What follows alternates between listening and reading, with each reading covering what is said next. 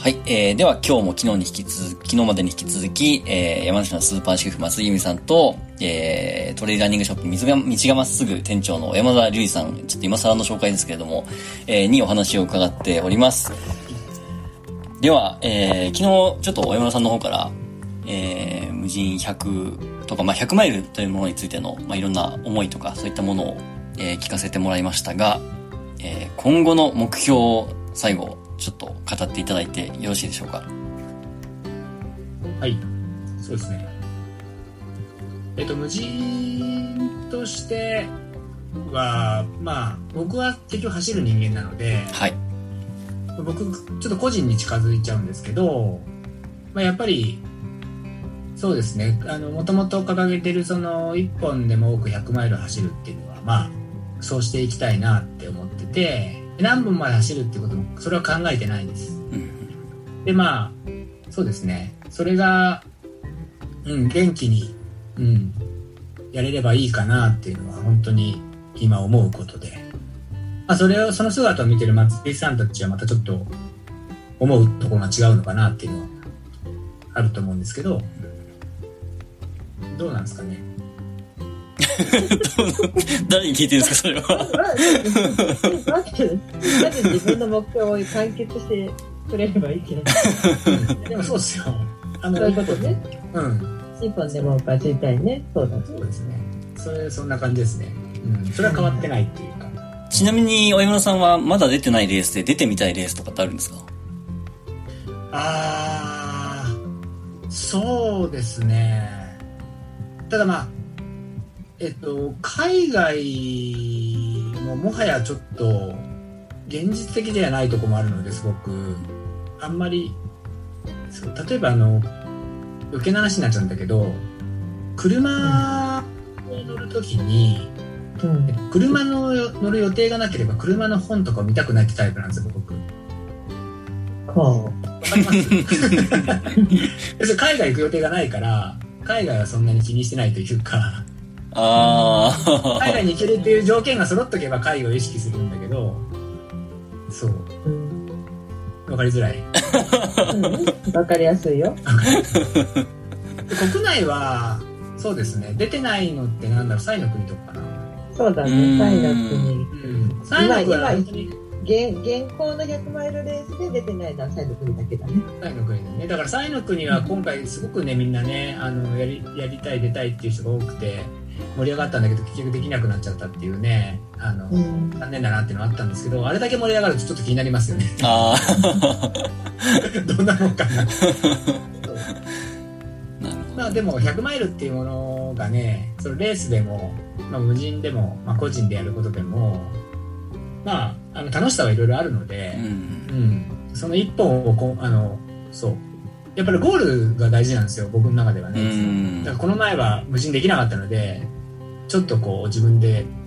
いろいろ考える部分もあったんですけど、そう。あの1本走った時に確実にゴールするっていうのは最大の目標であって、うん、うん、まあ、それができていけばいいかなと思ってます。なるほど、はい、松井さんはありますか目標。えー、っとねえー、っとね無人と無人は、えーと、自分たちでコースを作って自分たちで走ってっていうこうセルフ100マイルの、なんだけどだからといってなんかそのレースを否定してるわけじゃなくて、うんうん、レースに出ることも大事だと思ってるからレースも大事、えー、セルフ100マイルも大事っていう2つのあの両方とも大事だと思ってるのね。はい、でその中で私の立場としてはえっと、トレイルランディング自体が走る人だけが楽しい走らないと楽しくないっていうスポーツになってしまうと、えっと、未来はないと思っている。はいはいはい。前回のインタビューでもそんな話はありました、ね、そうそうそう、常に、うん、そうそう、常にね。だから、だからこそ私がこう、無人100っていうプロジェクトの中で、走らない、10G だけが走って、後のメンバーは走らない、基本的に。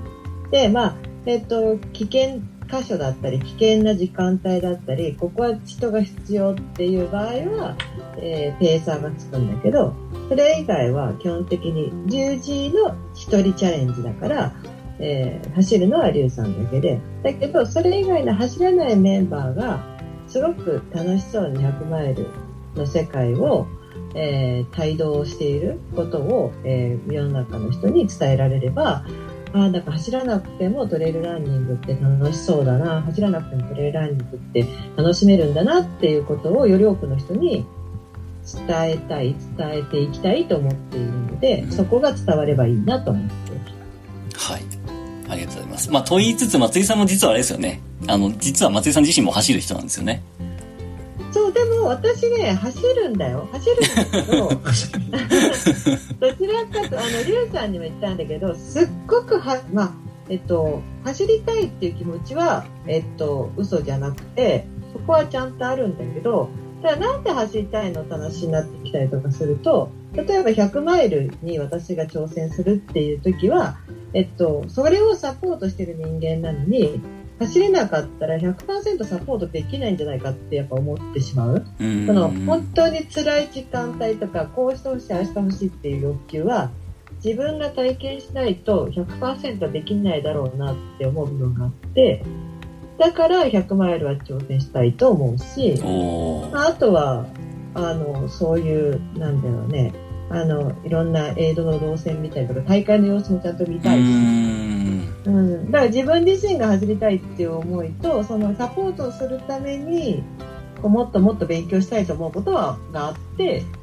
レースに出るっていう部分は結構多いなるほど。ですね。なるほど。なるほど。で別にリュウさんとか別に走んなくてもできるんだよとか言うんだけどそれって走ってる人の発言だなと思ってて。私とかはやっぱその100マイルをコンプリート挑戦したけど私は120キロでやめてしまったから。うん。こう100マ160キロをコンプリートできたことがなくて、そのやっぱり40キロ、最後の120キロで終えた私からとすると、その最後の40キロに結構100マイルの真髄ってあるんじゃないかなと思っていて、やっぱそこをクリアしないと、あの、100%のサポートはやっぱ難しいなって思ってうん。うん。まあまあ、絶対じゃないけどね。私はそういう、こう、自分が体験してないことを、はできないタイプなので、はい。という感じかしら。なるほどですね。はい。わかりました。ありがとうございます。まあちょっと僕も実は何何度かというか、100マイルは挑戦したことはあるんですけど、まだコンプリートできてないので、嘘えーそうなんですよ。まだ100マイル走ってないんですよはい。新越。新越で130でリタイアして、その後、小海と UTMF が中止になっちゃったので、あ、そっか。結は構、その、本当に120を超えた先に、なんかあるんですよ、やっぱり。そうですよね120って結構壁だと思っていて。はいはいはい。そこまではな、なんとかかんとか自分を騙し騙し伸ばせるんだけど、そっから先に行ってちゃんと160キロ走るって、やっぱりちょっと一覚悟二覚悟ないと、その覚悟っていうのが練習だったり、うん。あの、自分のモチベーションだったり、いろんなことなんだけど、うん。それがないと、やっぱ完走できないっていうのが160キロ、100マイルなのかなと。うん思う。いいこと、いいこと言うじゃないですか。じゃあ僕もちょっとこの秋100マイルレース出る予定なので、お、を何に出るの？あ、小海に出る予定です。うんお、お、小海100っていう長野のなレースがあるんですけどね、それにちょっと出る予定なので、いいじゃないですか。それをも、あの、感想して、えーこの Voicy でまたその時のお話をしたいなと思っております。うん。じゃあ今日はお二人ありがとうございました。はいありがとうございました。まして。またちょっとスリーピークスの大会の時には、もしかしたらお話を伺うかもしれないですが、その時はまたよろしくお願いします。あずな一緒にやればいいじゃん、これ。まあ、お二人クラブハウスでも結構喋ってますからね。毎週。林くんの一人の日、一人の日の Voicy だって面白いんだよね。いや、聞いたことないでしょ、絶対松井さん。聞いてますけど、ちゃんと私。本当ですか？私パソコンから聞いてるよ。本当ですか？ありがとうございます。そうそう、アプリを入れてないっていうだけで。はい。じゃあちょっとまた何かあったらよろしくお願いします。はい。はいありがとうございます。はい、ありがとうございます。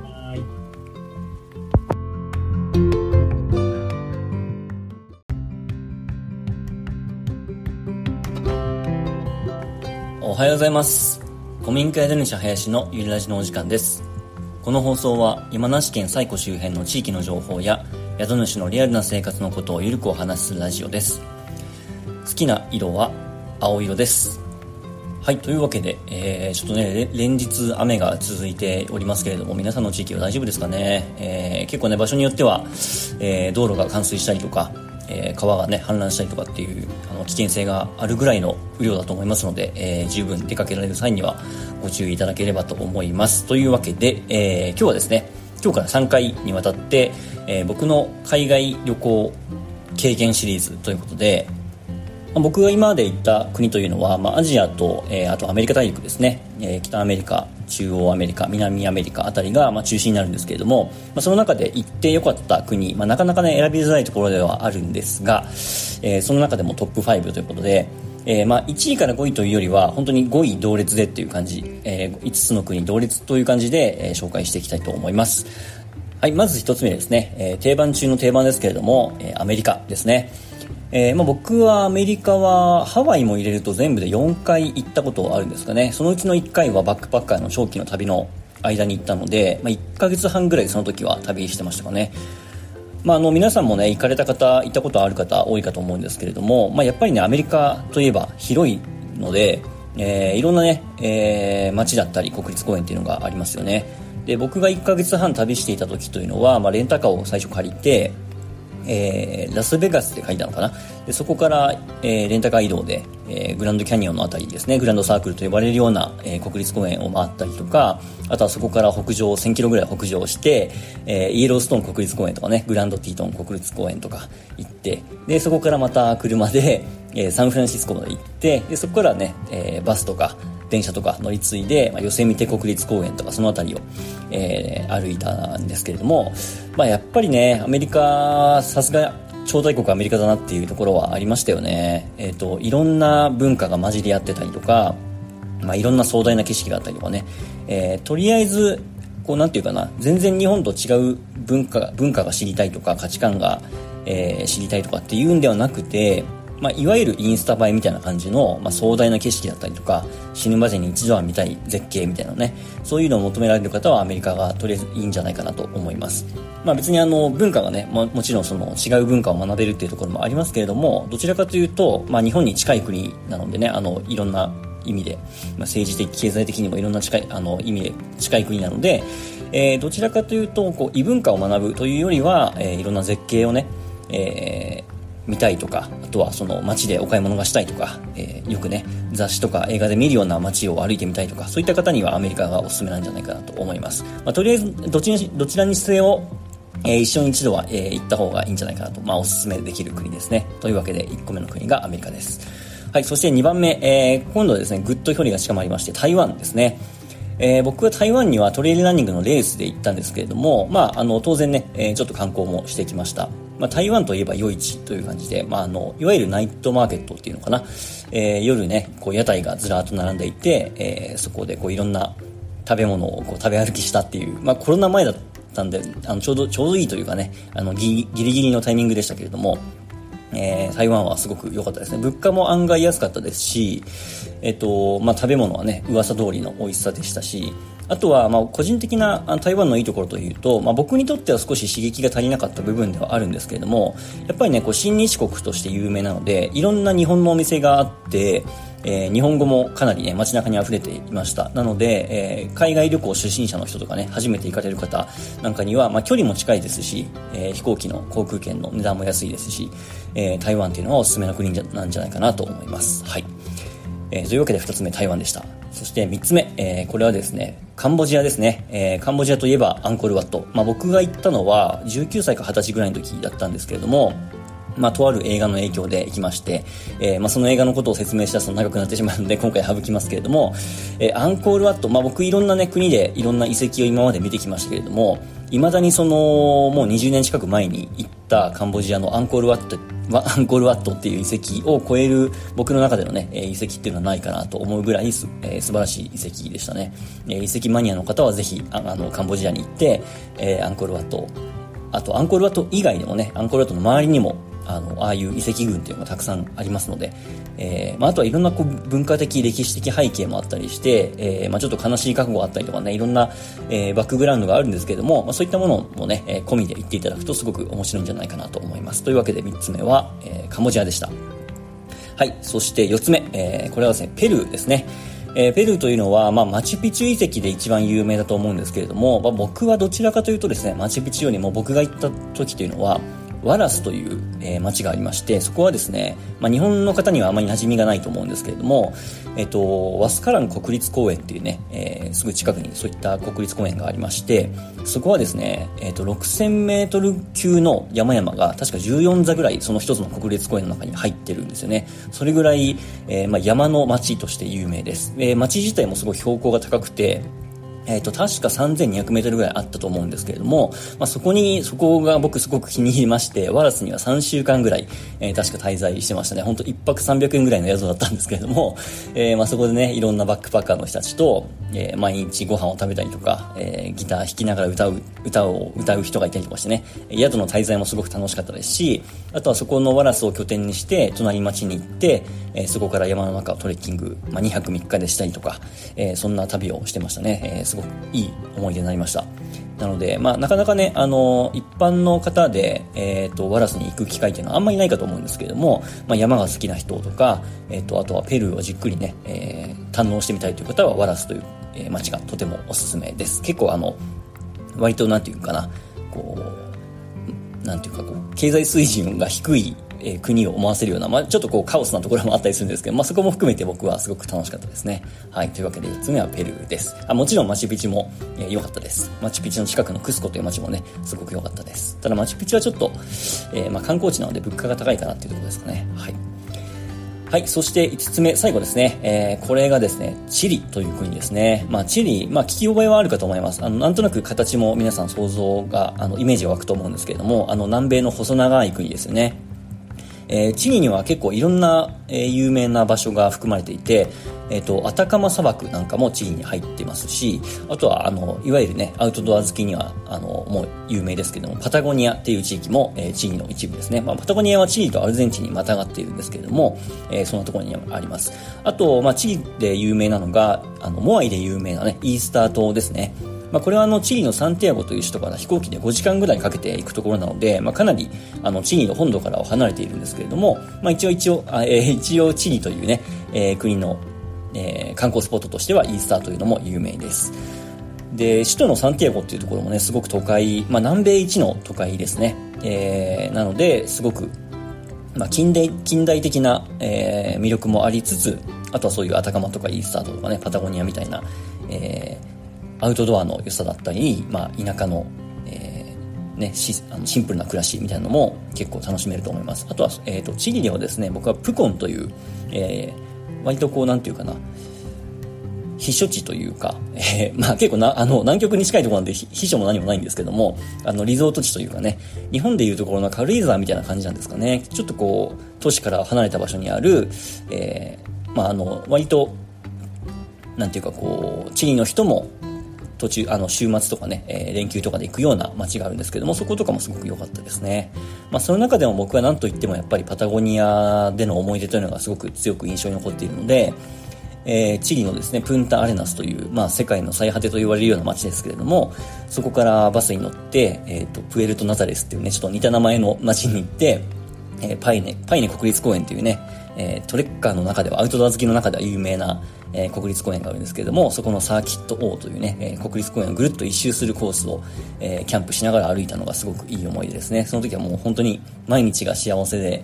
えっと、もう、いつ死んでも悔いはないなって毎日思うぐらい、えー、充実した日々を送ってましたね。はい。というわけで、もう、あっという間にね、ちょっと国のことを語ると、えー、時間が過ぎてしまうんですけれども、まあ、今回は行ってよかった国トップ5ということで、えー、5つ挙げてみました。まあ、今回のこの内容についていろいろとね、もっと知りたいという方ももしかしたらいるかもしれないので、えー、そういった方はご質問いただければ、また別の回でお話ししたいと思います。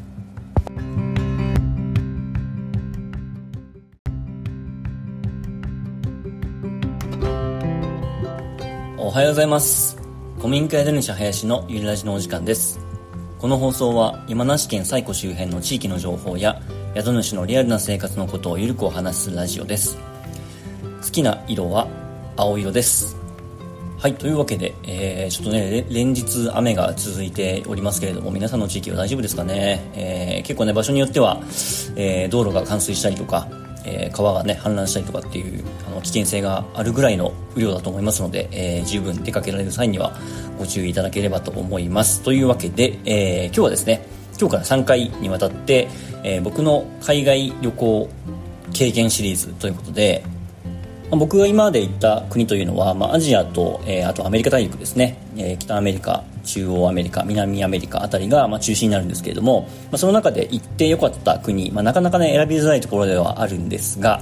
え、その中でもトップ5ということで、えー、まあ1位から5位というよりは本当に5位同列でっていう感じ、えー、5つの国同列という感じで、えー、紹介していきたいと思います。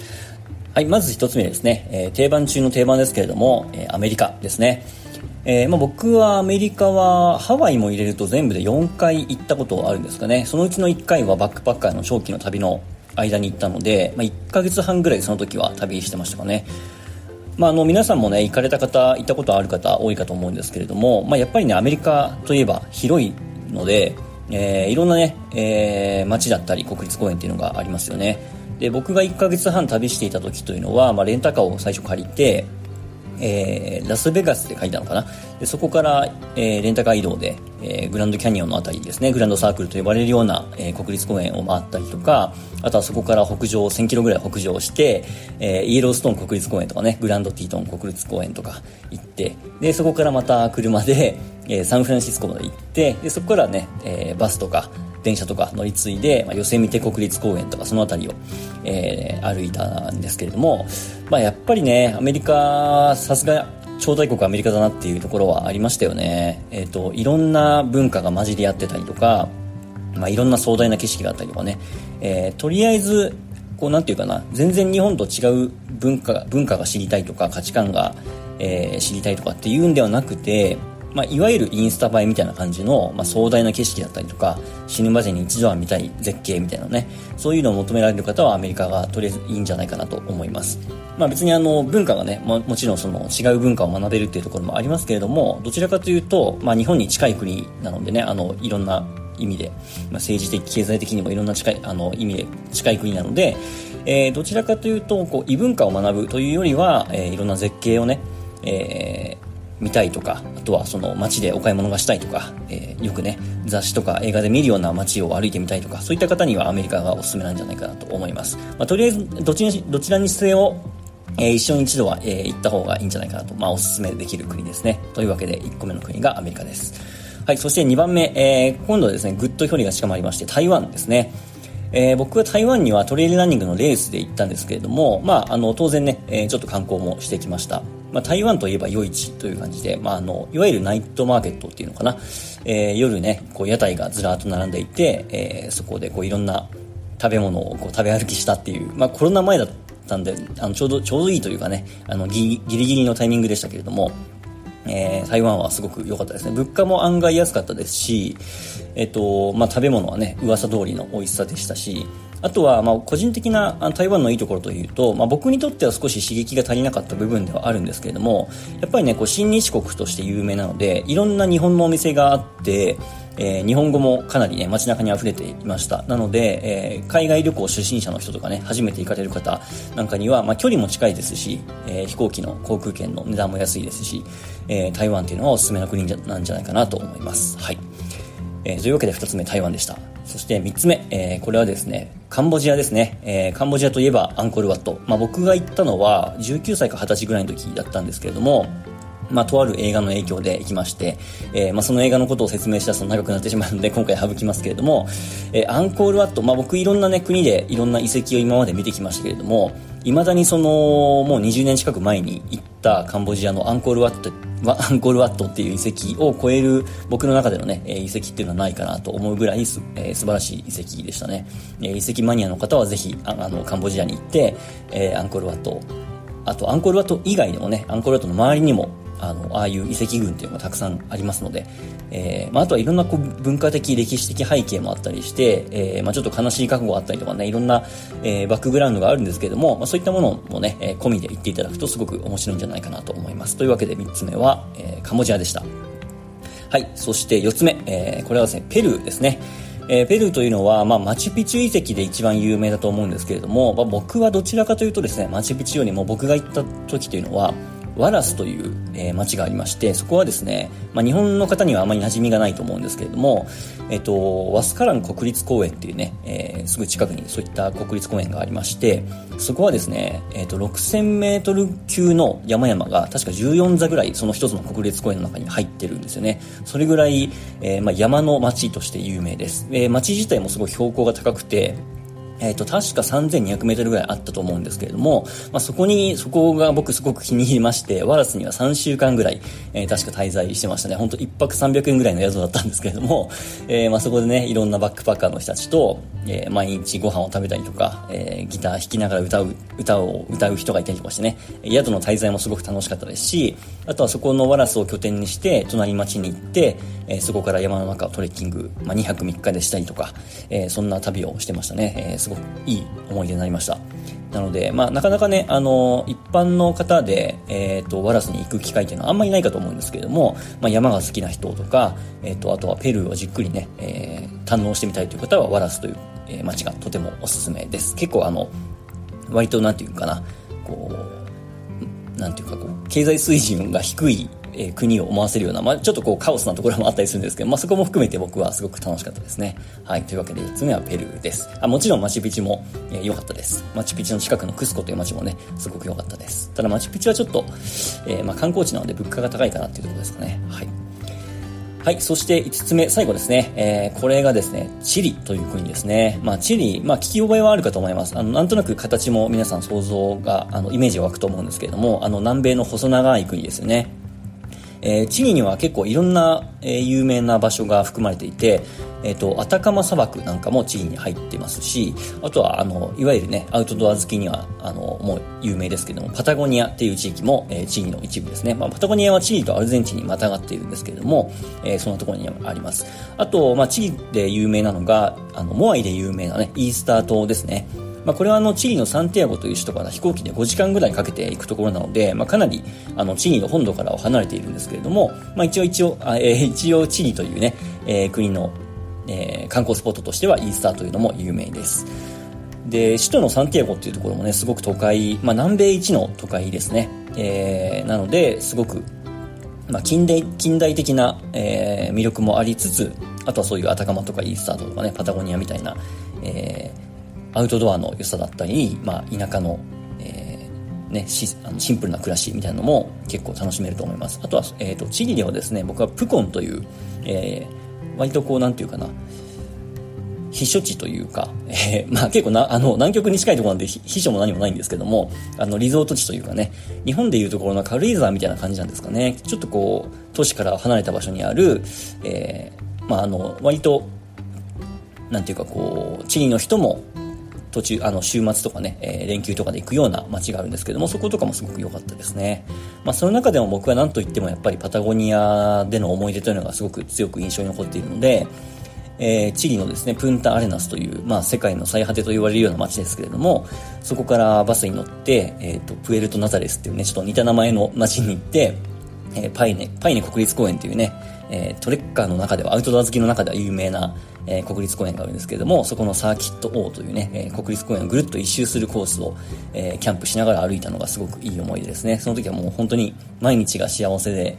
えっ、と、もう、いつ死んでも悔いはないなって毎日思うぐらい、えー、充実した日々を送ってましたね。はい。というわけで、もう、あっという間にね、ちょっと国のことを語ると、えー、時間が過ぎてしまうんですけれども、まあ、今回は行ってよかった国トップ5ということで、えー、5つ挙げてみました。まあ、今回のこの内容についていろいろとね、もっと知りたいという方ももしかしたらいるかもしれないので、えー、そういった方はご質問いただければ、また別の回でお話ししたいと思います。